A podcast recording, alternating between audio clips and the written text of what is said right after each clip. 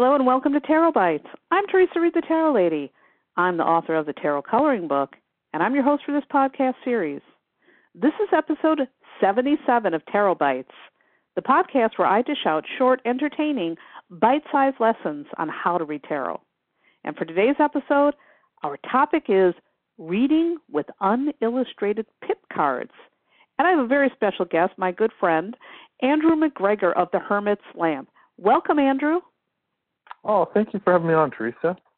I am so excited to talk about this topic because I think it's one that I think a lot of people are really intimidated by pip cards that don't have illustrations.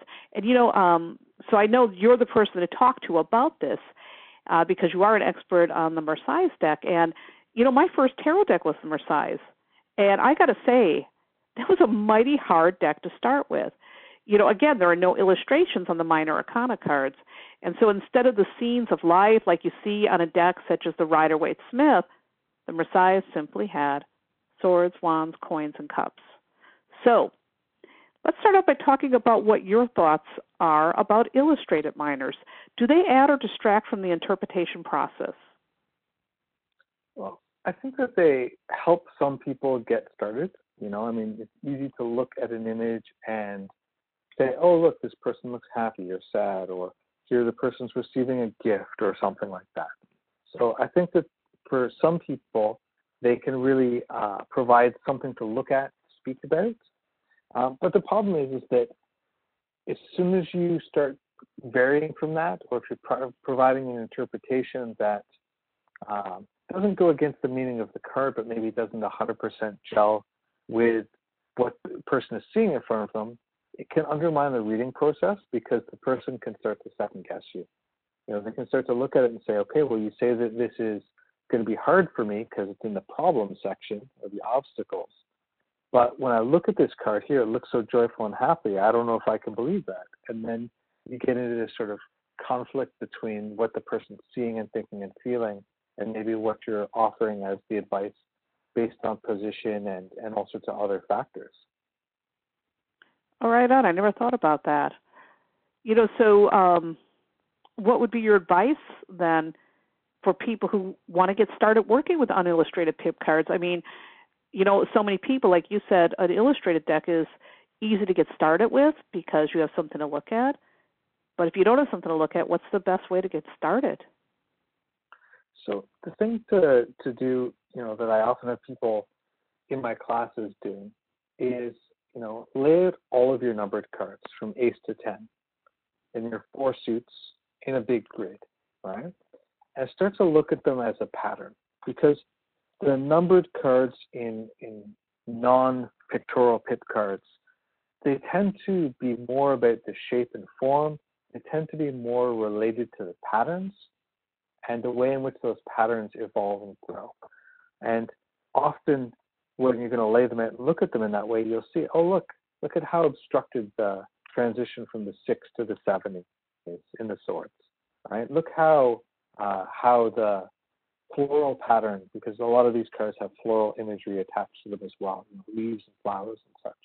Look at how the the from the transition from the four of coins in like the Jean Noblet deck, where there's a shield in the center with four coins around it, like a little uh, structure Look at how that's replaced by a coin in the middle with, with leaves growing around it and holding on to it.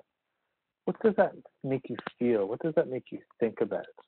And if you start looking at this, then when you're having conversations about money or you know things, and one of these cards show up, and you be like, "Oh, well, look, here we have the shield protecting the center of the structure. You need to take care of your your money, your finances. Here we have where it's open but supported by plant life, see how it's growing and thriving. And when you're looking at them all in a big grid, this will become tremendously easy. And the challenge that a lot of people fall into is they take the deck, as most people do when they open a new deck, and they just start flipping through and looking at one card at a time. But that doesn't give you a sense of the patterns. It doesn't give you a sense of how the stories of those patterns play out and where those uh, meanings might come from based on that. Right on. That's great advice. Um, you know, I never thought about it that way about looking at the patterns. And so here's something that I want to ask around that. Um, you know, you're talking about looking at the patterns. So, um, do you think then that the unillustrated pips lend well to intuitive reading, or are the meanings of the unillustrated pips cut in stone? Hmm. Well, I don't think anything's cut in stone around tarot. So, you know, I mean, I'm going to say that first. I think that a lot of things depend on um, which branches of tarot history and tarot practice you're working. Mm-hmm. Uh, I think that certainly uh, working with the, the, the non-illustrated pips and working with the sort of Marseille style cards in general, for me, it allows space for a variety of approaches to emerge.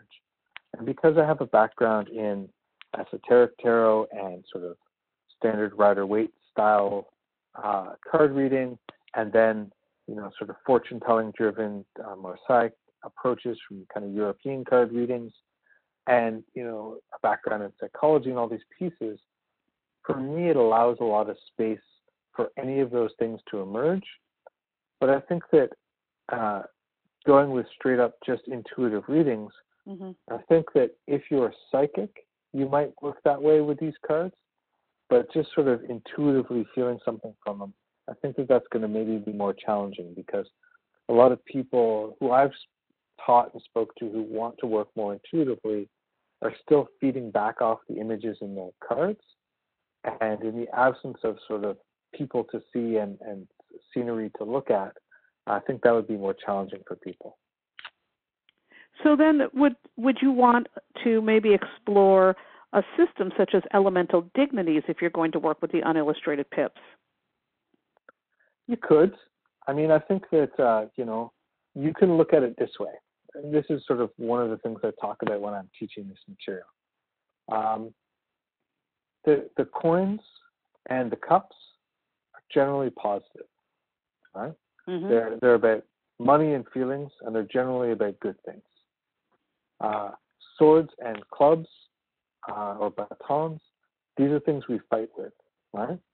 These are these are uh, tools of conflict or struggles or effort in one way or another.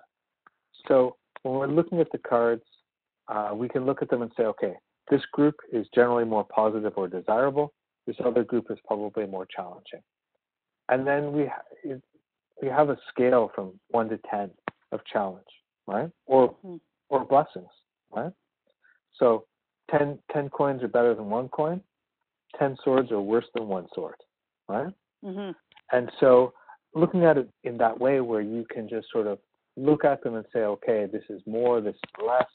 And if you're doing a, a bigger spread where there's more cards, is this moving up? You know, did we start with one sword and now we're at six?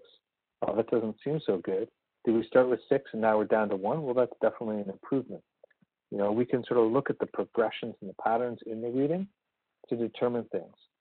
But I think that one of the things that's helpful around studying the non-illustrated pips is you can absolutely go and memorize a bunch of meanings, or you can work with elemental dignities. You can do any of those things. But if you look at them as sort of uh, patterns and progressions that play out in the reading, that's often where where some of the real gold can come from. You know, and, and in some ways, you know, a lot of people who read this way, read it in a in a manner much more akin to Lenormand cards.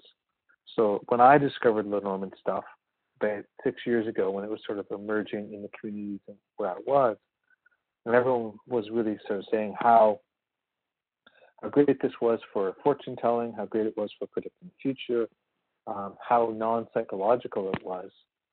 My my immediate reaction was like, oh well, actually, this is exactly how I read the tarot. This is exactly what I do in a certain way with the uh, with the non-illustrated pips and with with all of the Marseille cards. So if you have a background in reading Lenormand cards, you might want to think about what that might look like if you were to transfer it over to these uh, non-pictorial pip cards and sort of how that might go. That's great advice. So you know, you mentioned about looking at the patterns as a way to master the meanings of the unillustrated pip cards. Do you have any other tips that you think could help people, especially when they're first starting out, um, really grasp these cards or get comfortable with them? Let's put it that way. I think a, I think a great uh, way to think about doing readings with these cards is they lend themselves really well to pointing at them and talking about them and showing the person getting the reading what you're seeing and why you're seeing it, right? Mm-hmm. You can point at, you know, like an example I already gave. You can point at the shield in the center of the four of coins and be like, look here, something needs protecting, right? There's a shield and it's surrounded by these things.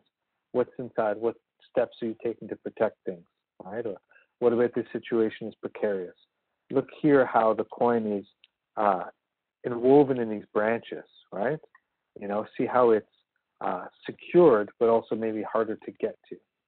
And if you think about giving a reading where you can point at the cards and speak about what's going on in a really clear manner and use the idea of the patterns and all those things in your language, the person sitting across from you is going to understand it very quickly and easily, and you're going to find that you arrive at clarity quite quickly because the challenge that people learning any system do is overinterpret the cards, right? Right. Look at the card, see this, and you know, see the the empress, and like, oh, you know, the empress. Um, you know, like a, a, common meaning might be, you know, about uh, nurturing and support and these kinds of things. And then it's like, well, you know, and I feel like you you need more support, and you know, maybe your mom didn't support you. You can go down these roads and start making assertions, right? Mm-hmm. But it's it's a it's a mistake that a lot of people do when they're starting is they start adding all these other things and trying to tell too much of the story.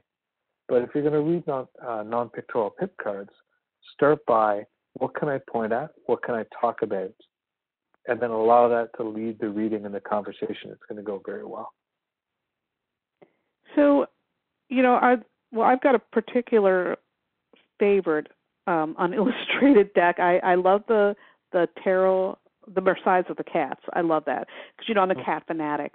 But is there are there any um, unillustrated decks that you feel might be a bit easier to work with, or are they all pretty much the same? I think they're all the same. Mm-hmm. I think that um, you know a lot of people um, worry about where they're going to start with decks. You know, right? And I spend a lot of time having conversations like that because I run a store in Toronto and people come in and they're like, I'm buying my first deck and I want to get it right. You know, I want to get the right one or, you know, these kinds of things.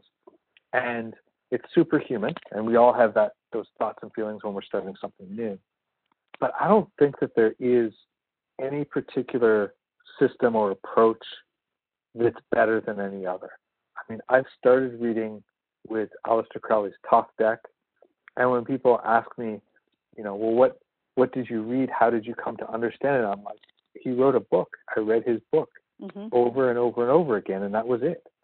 And so I think we can start with anything. Uh, I'm a huge fan of the Jean Noblet deck. Uh, I like the style. Um, it's one of the earlier uh, Tarot de Marseille versions, and so it's very um, rustic and so on in a way that I find quite charming. But it's very much a matter of taste. I think that any of those decks, um, you know, the Flornoys make a bunch of great decks. Um, they're all very beautiful. Uh, you know, there's lots of other great stuff, more and more of that coming out in print these days. And I don't know that any of them are easier or harder than others. Right. Except right. for somebody in one of my classes had one where all it had was the number of sticks, like mm-hmm. like the Roman number, the Roman numeral number, or like you know, like the number nine, and then like one wand, and then the ten of wands would be the number ten and one wand. I think that deck wasn't helpful. I think that's too little. Yeah, too, too minimal. That's like about as uh, empty as it gets. Yeah, exactly. Yeah. Maybe maybe you can slide into a, a Zen fugue state and give a reading from there. But uh, yeah, I don't know what else can happen with that. right. well, I want to thank you so much for taking time out of your busy schedule to share your wisdom with me and my audience today, Andrew. Oh, it's absolutely my pleasure. Anytime, Theresa. And could you tell? I know you've got you've got so many things going on to help people who are learning tarot. I know you teach classes, and you've got some books and decks. Could you tell people what you've got going on so that they know where to work with you or what great projects you might have to offer. For sure. So uh, the easiest way to see what's going on with me is to jump over to my website, which is thehermitslamp.com. And uh, we have an online store for the physical store. So we have hundreds of decks that we will ship anywhere, as well as all sorts of other goodies. Um, I have, uh, at the time this is released, will have just released my third deck, which is a self-published oracle, uh, which is a very sort of surrealist, uh, dream state kind of driven deck to help people open up to uh, kind of non-linear space and see how that feels and what might emerge from that for them. And then later this year, I have uh, the Orisha Tarot, which is uh, a deck coming out with Llewellyn that I have uh, done the done the art and written the book for and stuff. So uh, yeah, we always have classes going on online, uh, pre-recorded stuff and new things all the time. So yeah, all of that's on the website. Awesome. So again, people, for if you're listening, you certainly want to get over to thehermitslamp.com. That's where all the cool tarot people are hanging and buying their stuff. So once again, thank you, Andrew. Oh, thank you, Theresa. And all right, that wraps up this episode of Tarot Bites. And you can check out lots more tarot goodness on my website, thetarotlady.com. I've got free introductory classes for tarot newbies, the tarot coloring book, and all kinds of blog posts, astrological forecasts, and plenty of other good things for you to scope out. Enjoy. Thanks again for listening and have a beautiful day. And by the way, if you enjoyed this podcast, I would love it if you would take a moment and leave a positive review on iTunes.